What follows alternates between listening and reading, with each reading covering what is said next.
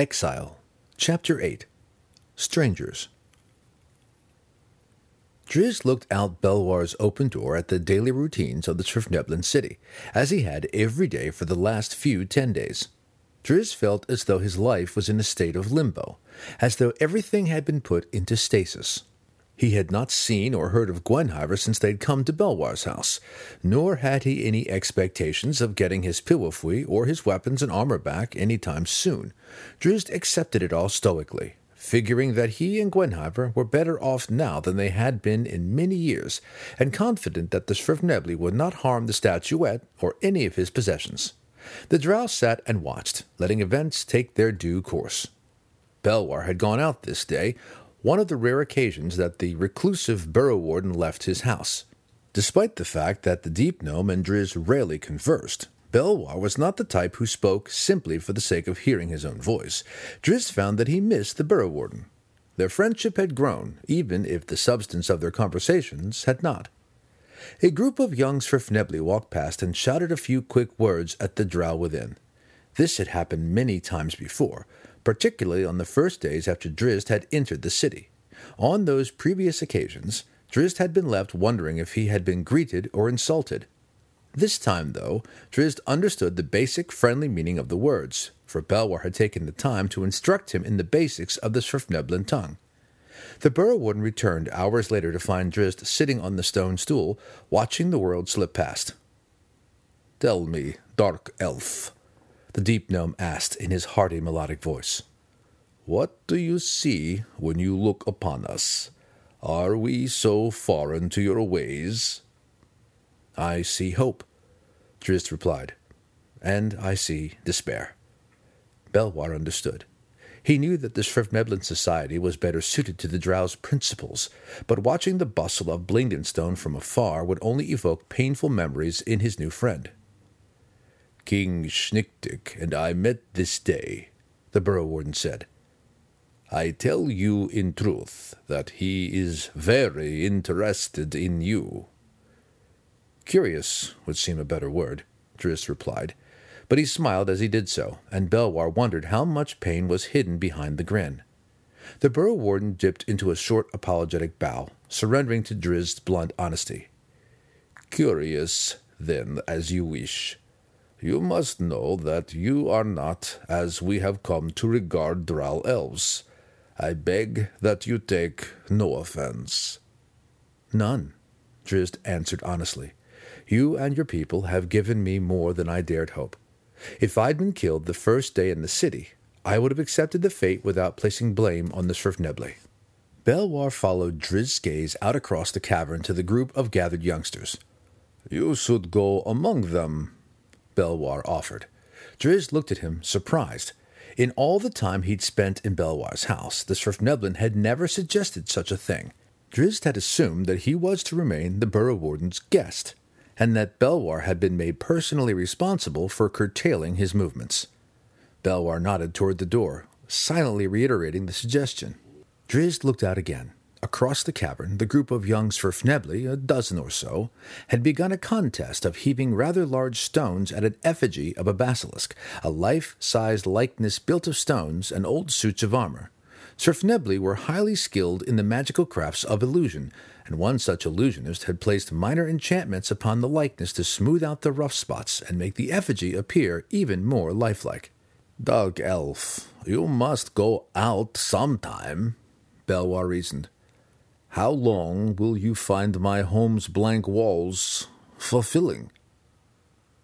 They suit you, Drizzt retorted, a bit more sharply than he had intended. Belwar nodded and slowly turned about to survey the room.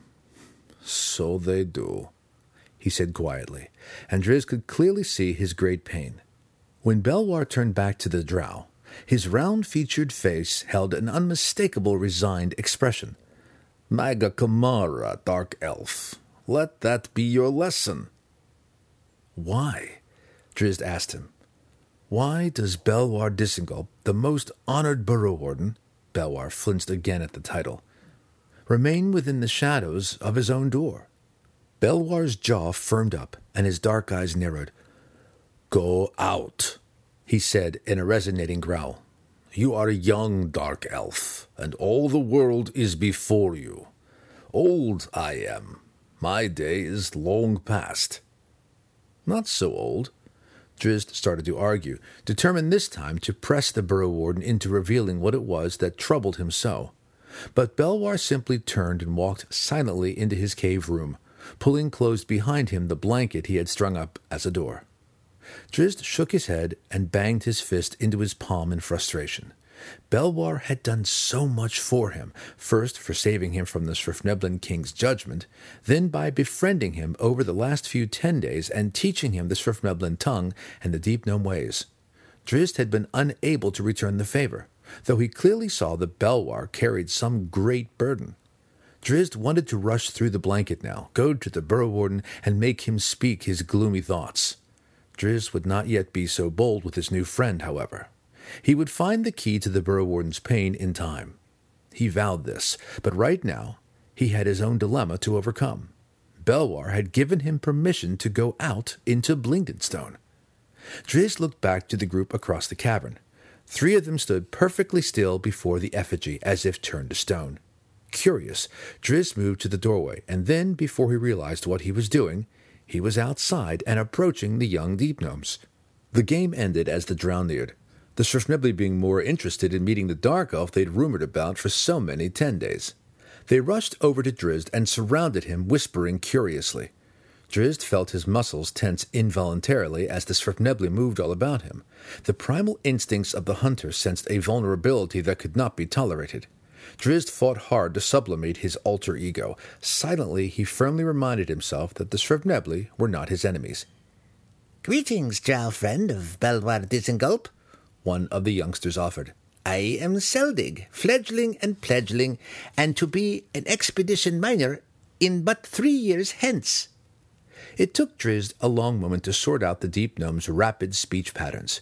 He did understand the significance of Seldig's future occupation, though, for Belwar had told him that the expedition miners, those Svirfnebli who went out into the Underdark in search of precious metals and gems, were among the highest ranking deep gnomes in all the city. Greetings, Seldig, Drizzt answered at length. I am Drizzt Do'Urden. Not really knowing what he should do next, Drizzt crossed his arms over his chest. To the Dark Elves, this was a gesture of peace, though Drizzt was not certain if the motion was universally accepted throughout the Underdark. The Svirfnebli looked around at each other, returned the gesture, then smiled in unison at the sound of Drizzt's relieved sigh. You have been in the Underdark, so it has said, Seldig went on, motioning for Drizzt to follow him back to the area of their game. For many years, Drizzt replied, falling into step beside the young Svirfneblin. The hunting ego within the drow grew ill at the ease at the following deep gnome's proximity, but Drizzt was in full control of his reflexive paranoia. When the group reached the fabricated basilisk's side, Seldig sat on the stone and bid Drizzt to give him a tale or two of his adventures. Drizzt hesitated, doubting that his command of the Svirfneblin tongue would be sufficient for such a task, but Seldig and the others pressed him. At length, Drizzt nodded and stood. He spent a moment in thought, trying to remember some tale that might interest the youngsters. His gaze unconsciously roamed the cavern, searching for some clue. It fell upon and locked upon the illusion-heightened basilisk effigy. Basilisk? Seldig explained. I know, Drizzt replied. I have met such a creature. He turned casually back to the group and was startled by the appearance. Seldig and every one of his companions had rocked forward, their mouths hanging open in a mixture of expressed intrigue, terror, and delight. Dark elf? You have seen a basilisk? One of them asked incredulously. A real, living basilisk? Drizzt smiled as he came to decipher their amazement. The Svirfnebli, unlike the Dark Elves, sheltered the young members of their community. Though these deep gnomes were probably as old as Drizzt, they had rarely, if ever, been out of Blingdenstone. By their age, Drow elves would have spent years patrolling the corridors beyond Menzoberranzan. Drizzt's recognition of the basilisk would not have been so unbelievable to the deep gnomes then, though the formidable monster was rare even in the Underdark. You said the basilisks were not real, one of the Svirfnebli shouted to another, and he pushed him hard on the shoulder. Never I did, the other protested, returning the shove. My uncle saw one once, offered another. Scrapings in the stone wall was all your uncle saw. Seldig laughed. They were the tracks of a basilisk by his own proclamation. Drizzt's smile widened. Basilisks were magical creatures, more common on other planes of existence. While drow, particularly the high priestesses, often opened gates to other planes, such monsters obviously were beyond the norm of Svirfneblin life. Few were the deep gnomes who had ever looked upon a basilisk. Drizzt chuckled aloud. Fewer still, no doubt, were the deep gnomes who ever returned to tell that they had seen one. If your uncle followed the trail and found the monster, Seldig continued, he would sit to this day as a pile of stone in the passageway. I say to you now that rocks do not tell such tales. The berated deep gnome looked around for some rebuttal. Drizzt Warden has seen one, he protested. He is not so much a pile of stone. All eyes turned back to Drizzt. Have you really seen one, Dark Elf? Seldig asked. Answer only in truth, I beg. One, Drizzt replied. And you escaped from it before it could return the gaze? Seldig asked, a question he and the other Svirfnebli considered rhetorical.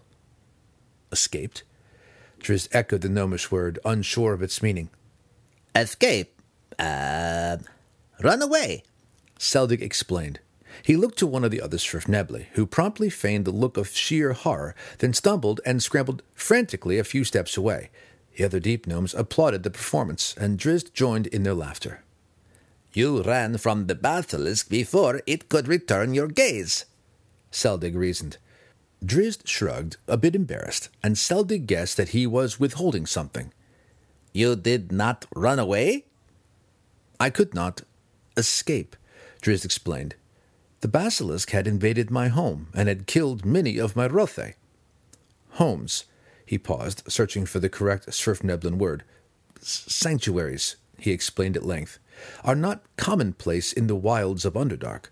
Once found and secured, they must be defended at all costs. You fought it? came an anonymous cry from the rear of the Svirfneblin group. With stones from afar, yes? asked Seldig. That is the accepted method. Drizzt looked over at the pile of boulders the deep gnomes had been hurling at the effigy, then considered his own slender frame. My arms could not even lift such stones, he laughed. Then how? asked Seldig. You must tell us. Drizzt now had his story. He paused for a few moments, collecting his thoughts. He realized that his limited skills with his new language would not allow him to weave much of an intricate tale, so he decided to illustrate his words. He found two poles that the Svirfnebli had been carrying, explained them as scimitars, then examined the effigy's construction to ensure that it would hold his weight. The young deep gnomes huddled around anxiously as Drizzt set up the situation, detailing his darkness spell, actually placing one just beyond the basilisk's head, and the positioning of Gwenhwyvar, his feline companion. The Svirfnebli sat on their hands and leaned forward, gasping at every word. The effigy seemed to come alive in their minds, a lumbering monster with Drizzt, this stranger to their world, lurking in the shadows behind it. The drama played out and the time came for Drizzt to enact his movements in the battle. He heard the Svirfneblin gasp in unison as he sprang lightly onto the basilisk's back, carefully picking his steps up toward the thing's head. Drizzt became caught up in their excitement, and this only heightened his memories. It all became so real. The deep gnomes moved in close, anticipating a dazzling display of swordsmanship from this remarkable drow who'd come to them from the wilds of the Underdark. Then something terrible happened. One moment he was Drizzt the showman, entertaining his new friends with a tale of courage and weaponry. The next moment, as the drow lifted one of his pole props to strike at the phony monster, he was Drizzt no longer. The hunter stood atop the basilisk, just as he had on that day in the tunnels outside the moss filled cave. Poles jabbed at the monster's eyes. Poles slammed viciously into the stone head. The Svirfnebli backed away, some in fear, others in simple caution. The hunter pounded away, and the stones chipped and cracked. The slab that served as the creature's head broke away and fell, the dark elf tumbling behind. The hunter went down in a precise roll, coming back to his feet, and he charged right back in, slamming away furiously with his poles. The wooden weapon snapped apart, and Drizzt's hands bled, but he, the hunter, would not yield. Strong, deep gnome hands grabbed the drow by the arms, trying to calm him. The hunter spun on his newest adversaries. They were stronger than he, and two held him tightly, but a few deft twists and the Svirfnebli were off balance. The hunter kicked at their knees and dropped to his own, turning about as he fell and launching the two Svirfnebli into headlong rolls. The hunter was up at once, broken scimitars at the ready as a single foe moved at him. Belwar showed no fear, held his arms defensively out wide. Drizzt, he called over and over. Drizzt Do'Urden! The hunter eyed the Svirfnebli hammer and pick, and the sight of the mithril hands invoked soothing memories. Suddenly, he was Drizzt again. Stunned and ashamed, he dropped the poles and eyed his scraped hands. Belwar caught the drow as he swooned, hoisted him up on his arms, and carried him back to his hammock. Troubled dreams invaded Drizzt's sleep memories of the Underdark and the other darker self that he could not escape. How can I explain? he asked Belwar when the burrow warden found him sitting on the edge of the stone table later that night. How can I possibly offer an apology? None is needed, Belwar said to him. Drizzt looked at him incredulously. You do not understand. Drizzt began, wondering how he could possibly make the burrow warden comprehend the depths of what had come over him. Many years you have lived out in the Underdark, Belwar said, surviving where others could not. But have I survived? Drizzt wondered aloud. Belwar's hammer hand patted the drow's shoulder gently, and the burrow warden sat down on the table beside him. There they remained throughout the night. Drizzt said no more and Belwar didn't press him. The burrow warden knew his role that night a silent support. Neither knew how many hours had passed when Seldig's voice came in from beyond the door. Come, Drizzt Do'Urden, the young deep gnome called. Come and tell us more tales of the Underdark. Drizzt looked at Belwar curiously, wondering if the request was part of some devious trick or ironic joke. Belwar's smile dispelled the notion. Magga cammara, Dark Elf, the deep gnome chuckled. They'll not let you hide. Send them away, Drizzt insisted. So willing are you to surrender? Belwar retorted, a distinct edge to his normally round toned voice. You who have survived the trials of the wilds. It's too dangerous, Drizzt explained desperately, searching for the words. I cannot control I cannot be rid of. Go with them, Dark Elf, Belwar said. They will be more cautious this time. This beast, it follows me, Drizzt tried to explain. Perhaps for a while, the burrow warden replied casually. Magga cammara, Drizzt Do'Urden. Five, ten days is not such a long time, not measured against the trials that you have endured over the last ten years. Your freedom will be gained from this beast.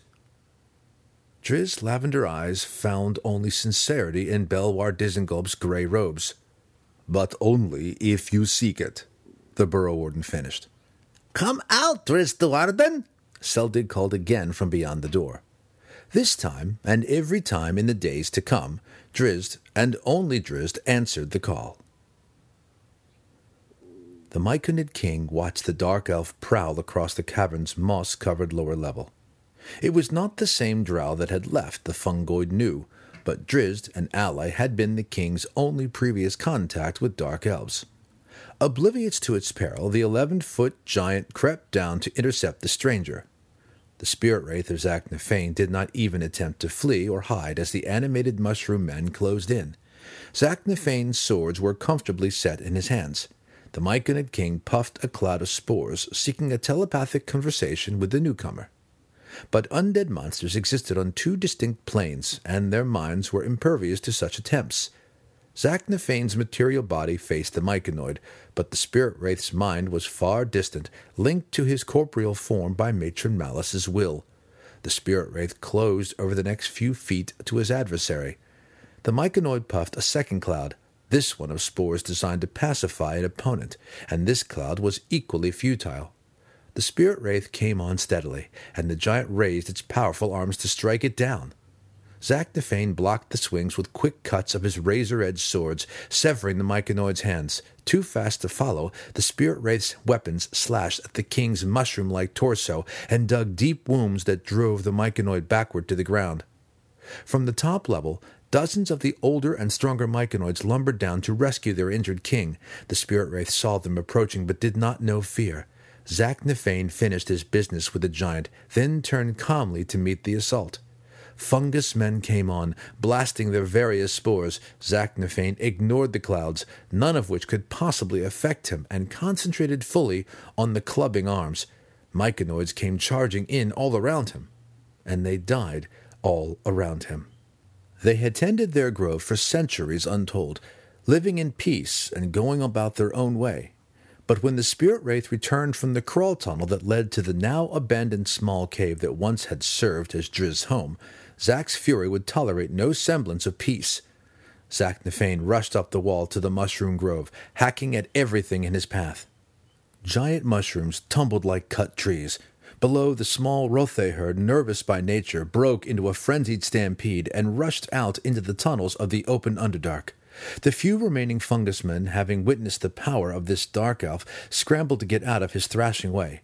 But myconids were not fast moving creatures, and Zaknafein relentlessly chased them down. Their reign in the moss covered cave and the mushroom grove they had tended for so long came to a sudden and final end.